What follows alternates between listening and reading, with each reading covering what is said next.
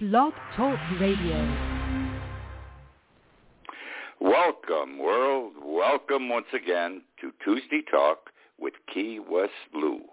I am your host, Louis Patron. We've got a show tonight. Some good things, some bad things, some happy things, some sad things, some shocking things, some not shocking at all, uh, some new to you perhaps, uh, not new to others, uh, although all of you, whether you've heard the story before or after, will find that particular topic, which will be number two on the list tonight, uh, interesting and deplorable. Uh, we're going to be doing a little bit of traveling tonight. New Orleans, Virginia, New York City, Alaska, Washington, D.C., Bloomington, Indiana, the Bronx, the Everglades, and Grassy Key.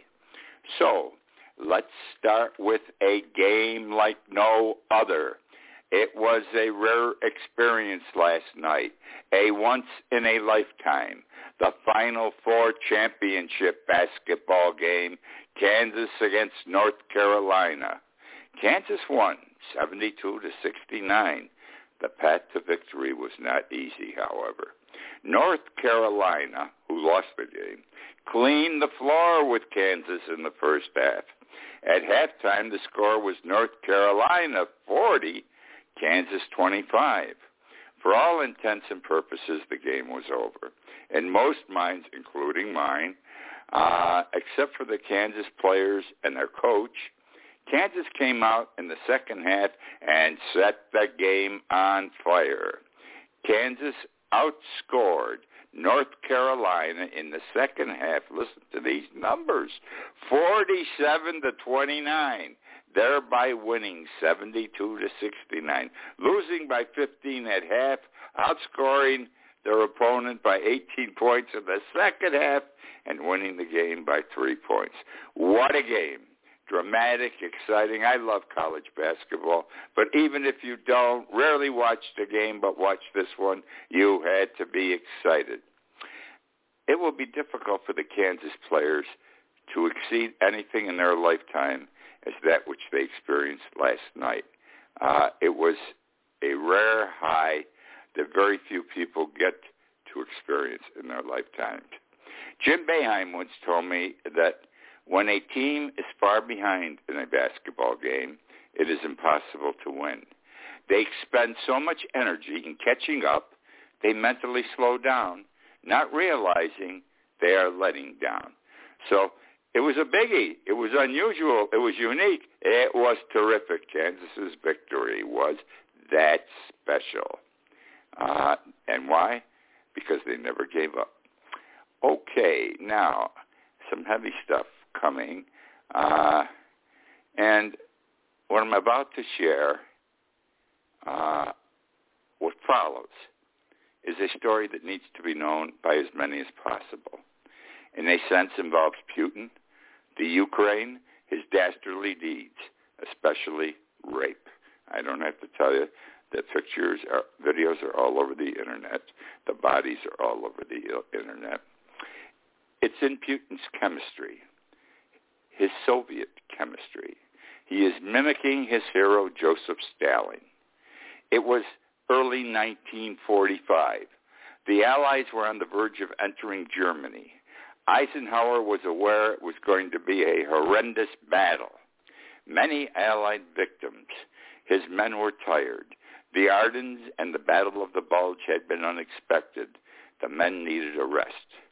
The major allies, consisting of the United States, Great Britain, France, and the Soviet Union, had agreed to split Germany into four zones at the end of the war. Stalin wanted, and Stalin got the zone where Berlin was situated. Stalin also wanted to be the first in Germany and the first into Berlin, a number of reasons involved. He was upset with Hitler. As World War II was beginning, Russia and Germany had entered into a non-aggression pact. Hitler broke it. Uh, the Russian-Germany portion uh, of World War II was initially fought in Russia. Hitler ravished the Russians as Putin is ravishing Ukraine today. Russian women subjected to mass rapings. Stalin wanted vengeance. Alone, he pushed Roosevelt and Churchill to let him enter Germany and Berlin first so Russia could invoke the retribution it deserved. Eisenhower, Roosevelt, and Churchill agreed to let Stalin have his way. The Allies entered, excuse me, a small portion of Germany and then held so Stalin could do whatever he wanted. They stopped. They said the rest of Germany is yours, Berlin is yours. While approaching Berlin, Stalin had one million artillery shells dropped on its outskirts. The Russian troops raped their way to Berlin and then Berlin itself. The numbers accurately tell the story. Most occurred within Berlin. The rape victims, the rape victims' ages had nothing to do with selection. Any age would do. Victims range from 8 to 80. It is estimated as many as 2 million were raped. 240,000 died directly from the rapings. Another 200,000 from diseases acquired during the rapings. No condoms involved here. Most rapings were mass ones. Some women were raped as many as 70 times in one session. One reporter wrote, and I quote, it was an army of rapists. The Russians felt they had a right to commit the rapes. The Germans early on in the war had violated their motherland.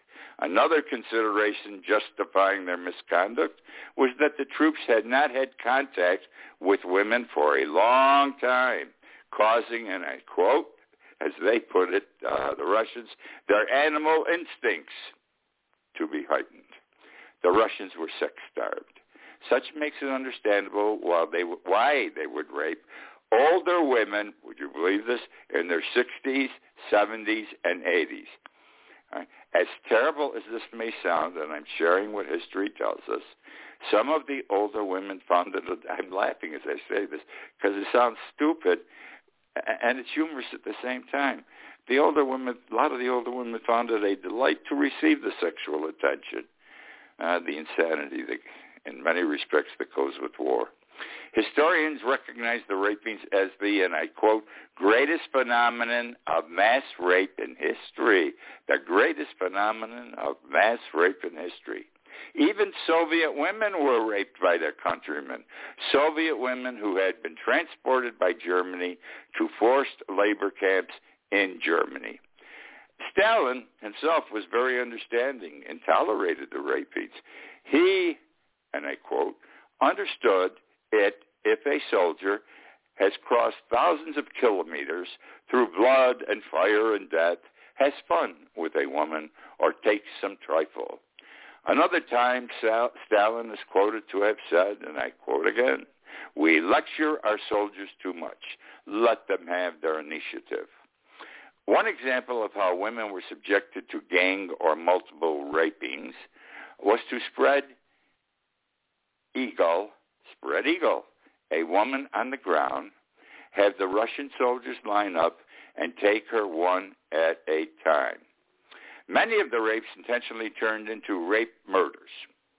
Another reason for the rapings was that Russians felt inferior to Germans. Russians had not lived like Germans prior to the war. Germans were more civilized in their lifestyles.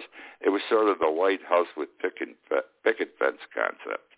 This feeling of inferiority uh, led Russians to seek, and I quote, honor and desire for revenge. Honor and desire for revenge.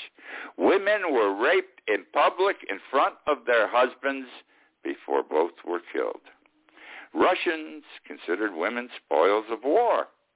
Several years after the war, one former Russian, Russian soldier reflected of fighting without a woman was difficult. He was young and strong, and he and his comrades thought it was fun, no sorrow. I went four years without a woman. I was entitled to a woman. You know, my boy, blood was boiling. Uh, it was fun when we, we grabbed these women and we screwed the hell out of them. Amazing. Russia had a policy. Three days of looting and rape were permissible. The problem was the three-day rule was not enforced. Another former Russian soldier wrote, and I quote, We came to Germany to take our revenge. We came to Germany to take our revenge. European Soviet troops were not the first to enter Berlin. Soviet Mongolian Asians were. They raped the German women with as much enthusiasm as their white European brethren. One Mongolian rape report involved one German woman who was raped lying on the street by many soldiers. When they were finished with her, they walked away, pulled the pin on a grenade, and laid the grenade between her closed legs at, right next to her vagina and walked away. As long as she kept her legs closed, she was all right. Obviously, she could not, and she blew up. Besides girls and women, there is another group that requires mentioning who died. Died not from rapings, but rather hunger and lack of medical care. Children. Would you believe the infant mortality rate was 90%? Year after year, I'm sorry, years after the war, West German Chancellor Kohl and his and Hannelore were married. Hannelore had been gang raped at 12 by Soviet soldiers and then thrown out a first floor win- woman window. The rape and bad back were with her for life, a childhood trauma that never left. She committed suicide in 2001 as a result thereof. There is a sense of Putin throughout. To this day, many Russians claim the rapes during World War II were committed by Germans wearing Soviet uniforms. were committed by Germans wearing Soviet uniforms. Remember how uh, what's his name? Putin is talking today. Who did what to who with regard to the dead people, the rapes, and everything else. Uh, poems were born of the tragedy.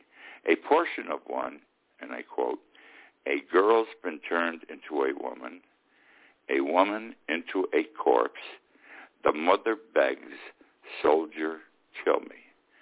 Sick. All of it sick, then and now. Okay, we'll move on from rape now. Uh, let's see, where are we going with this? Story that broke today. Sick. Sick, sick, sick. Uh, a mayor of a Ukraine village, a woman, her name Olga Sukento, Sukhenko, Sukhenko. Uh, her body was found in a shallow grave, her hands tied behind her back, a bullet hole in her head, her her husband and son in the grave next to her. Her sin, her crime, she had fought for the Ukraine people and supported her people against the Russians. Uh, it, it, it's horrible. This this crap is horrible, uh, terrible, and that is what's going on. It was 1975. Nine, I'm not. I'm sorry. 1775. 1775. Patrick Henry. Patrick Henry. Uh, recall what he said before the Virginia Provincial Convention in 1775. He said, Give me liberty or give me death. Give me liberty or give me death. And that's what Zelensky, president of the Ukraine, is saying today. And so are his people. One of the most wonderful persons in Congress today, and I say this with tongue in cheek, it's a joke, my friends, believe me. Marjorie Taylor Greene She's a fruitcake. She's a nut. She's bad woman. Marjorie Taylor Greene. Uh, three congressmen announced, I'm sorry, three United States senators announced yesterday they will vote for Judge Jackson for the Supreme Court. That's big, three Republican votes. And that's probably all she's going to get, which is three more than they expected, Democrats expected would vote for her. And the senators are upstanding people, Romney, Murkowski, and Collins. Greene called them today, and I quote, pro-pedophiles. Pro-pedophiles. Boy, her tongue is loose when it comes to this stuff. Uh, and why'd she do this? what's happened is by Greene saying this, and she's a supporter of Q, Q, I'm sorry, QAnon, and they support her, and this reverted immediately when she said this stuff uh, to the QAnon attack on Jackson. All right, it's an ugly accusation. It points to a dangerous trend in the Republican Party. Now, why are the QAnons on Senator Jackson's back? Why are they trying to destroy her with this pedophilia theory? Because they're conspiracy theorists, as you know, and pedophiles are a big thing that they toss around and play with. Well, very few people are aware. Uh, now you've got to remember, Jackson has been a judge for what nine years or eleven years before uh, the the president nominated her for the Supreme Court, and the first nine or ten years were spent as a district court judge sitting in Washington, D.C. She was a trial judge.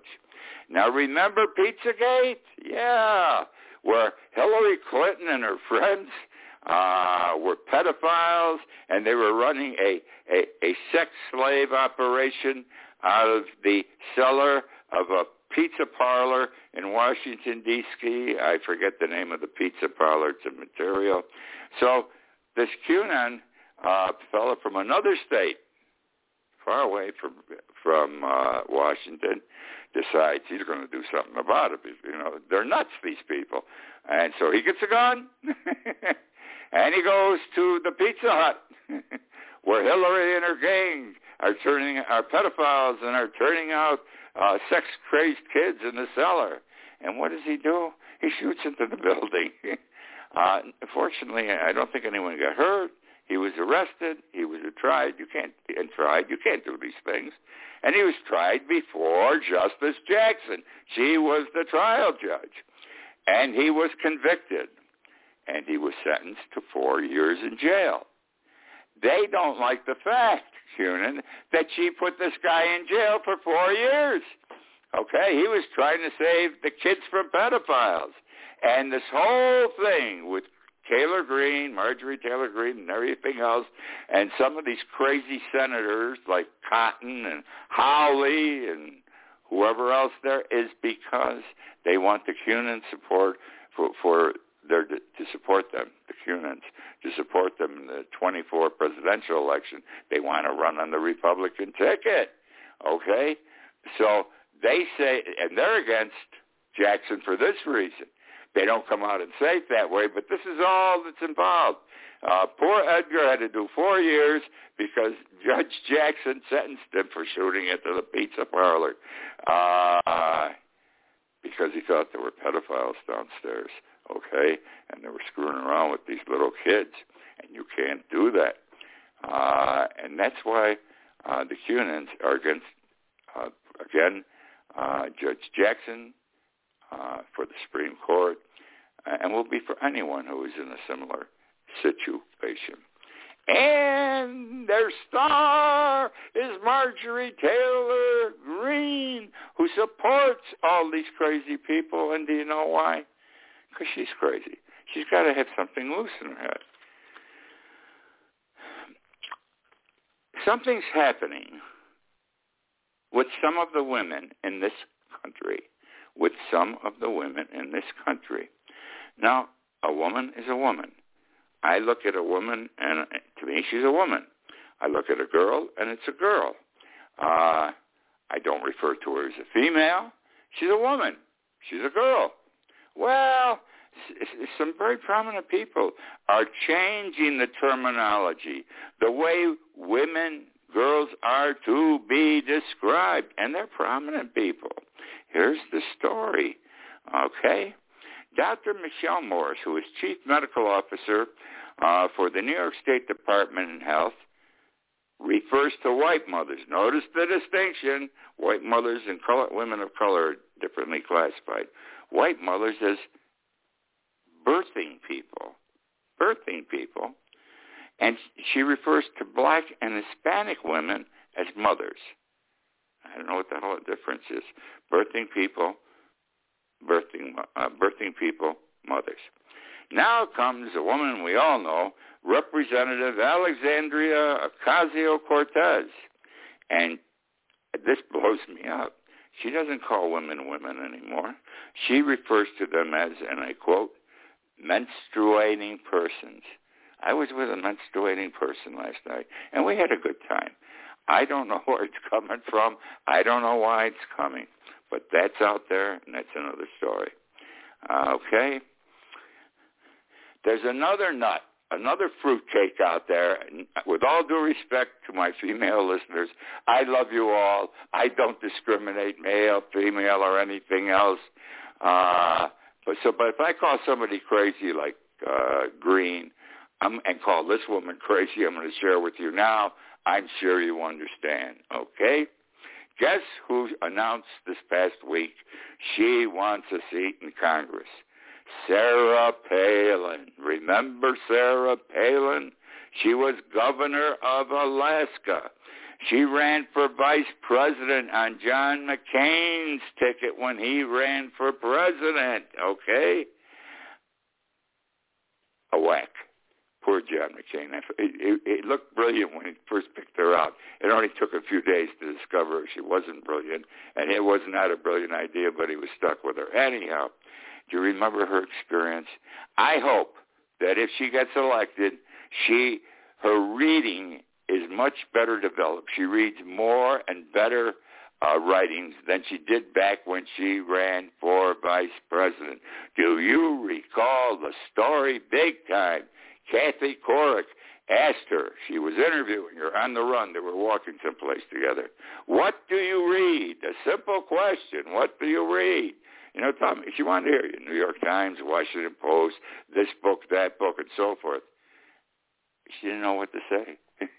Sarah Palin said, I read. well, what newspapers? Sarah Palin says, I read them. Uh, what books? I read them. What magazines? I read them. She became a joke. Palin was a, not only became, was a joke to begin, okay? She claims as the mainstay of her program in her race for Congress, she's got a big primary ahead of her. A lot of Republicans up in Alaska want that seat. But she claims uh, the far left, and I quote, the far left is destroying America. The far left is destroying America. David Corn, great broadcaster, great writer, great TV announcer, uh, has been for a number of years now with uh, Mother Jones. He recently wrote about Ginni Thomas. Now she's an, I gotta say it, you can disagree with me, but I don't think you will. She's a fruitcake. She's a nut. Ginni Thomas is the wife of Associate Justice of the Supreme Court Clarence Thomas. Now, and I quote, Ginni Thomas is absolutely bonkers. Justice Clarence Thomas is literally in bed, and he would be, it's his wife, with a conspiracy theory nutter, with a conspiracy theater nutter, theory nutter. And she is, the woman's nuts. Uh, this is the one uh, that was at, on January 6th, we know those best far, she was at the rally in the early morning that Trump held outside with thousands in front of him, and then he said, follow me, we're going to the Capitol. Of course, he disappeared. He never led them down there. But anyhow, she was there. She didn't say she was part of the crowd, though, that attacked the Capitol. She said, I went home because it was too cold. I hope we find out that she's a lawyer in that regard. I suspect she is. Uh, but she also participated to some degree, it's thought, it hasn't been established yet with the planning for January 6th. She was in char- she was involved with certain people uh, in the days before, uh, and so we'll see. But Corn hit her right on the head. She's bonkers, and the poor judge, but I can't say he's the poor judge. He made the choice. He married her. Uh, is literally in bed, literally in bed with a conspiracy theory nutter. And now comes uh, Jared Kushner and his good wife, Ivanka Trump. This is very strange. The January 6th committee. They issue they invite people to come testify. They don't come. They issue subpoenas. They don't show up. They show up. They take the Fifth Amendment 500 times. Well, Jared Kushner testified last Friday for seven hours before the January 6th committee. He was not subpoenaed. He came voluntarily. Right? Never took the Fifth Amendment, and they said they learned much from him. He was open in his responses. And then today, Ivanka appeared before the January 6th committee, and she testified for eight hours. None of them took the, she didn't take the Fifth Amendment. She didn't ask for immunity up front, nor did her husband. And they said her testimony was, was good also. Uh, are they abandoning the ship? It sounds like that to me. They're young. They got a long life ahead of them. Uh, a lot of people didn't like them uh, after Trump's presidency. Uh, maybe they're re- maybe they have reevaluated their lives. It, it would not surprise. Jared Kushner's father went to jail for other things years ago. I'm sure he doesn't want to go to jail. He doesn't want to leave his wife or kids. His wife doesn't want to go to jail. Though son-in-law and daughter, they are involved with the former president. It's going to be see, it's going to be interesting what happens down the line. Uh, very interesting. Note that Jared Kushner was not at the January 6th proceedings. Uh, he was flying back from someplace in the Middle East. He was working on the uh, Arabian-Israeli peace pact. Uh, when he got to Washington, the insurrection was ongoing, but he went home. He never attended it. Ivanka did attend we know at least two or three times she was in that room next to the Oval Office where her father spent several hours watching what was going on through a window and on television, eating hamburgers. And she told him two or three times, Dad, you got to stop this. You got to put a stop to it. And he refused. So her testimony will have been interesting. And it's interesting that it appears there's going to be a family split here. Gasoline, 460 a gallon in Key West. It was 460 a gallon two weeks ago, so it hasn't moved up. Uh, you know, two months ago, three months ago, it was four and a quarter a gallon for two or three months. So I don't think we're getting hit hard, though I think it's too expensive anytime it's that high. You know, over four dollars, even high three dollars. Uh, it took me last week sixty dollars to fill my tank. I got a 12 gallon tank. I probably put 11 and a half gallons in. Uh, that's a lot of money. Um, and think how much money it is for the husband or wife with several children, and you know they got regular low-paying jobs, and they got they need the car, they got to put food on the table, they got to pay the rent. Bad situation. This day in 1954, RCA began pro, began producing colored television sets at its plant in Bloomington, Indiana. 1954, RCA color TV sets they were making. Okay, I did not see my first color TV set till June 1957, some three years later. It was the day I graduated from college. We were having a big family dinner at the Stella d'Oro restaurant in the Bronx near my college, and the place was packed. And all of a sudden, everyone's running to the bar. I got up and ran to the bar. What was going on? And there it was, color television. I don't think any of us in the room had ever seen color television before. It must have been the way it was when people saw their first talking movie. It was exciting. It was a thrill. That, my friends, is the show for tonight.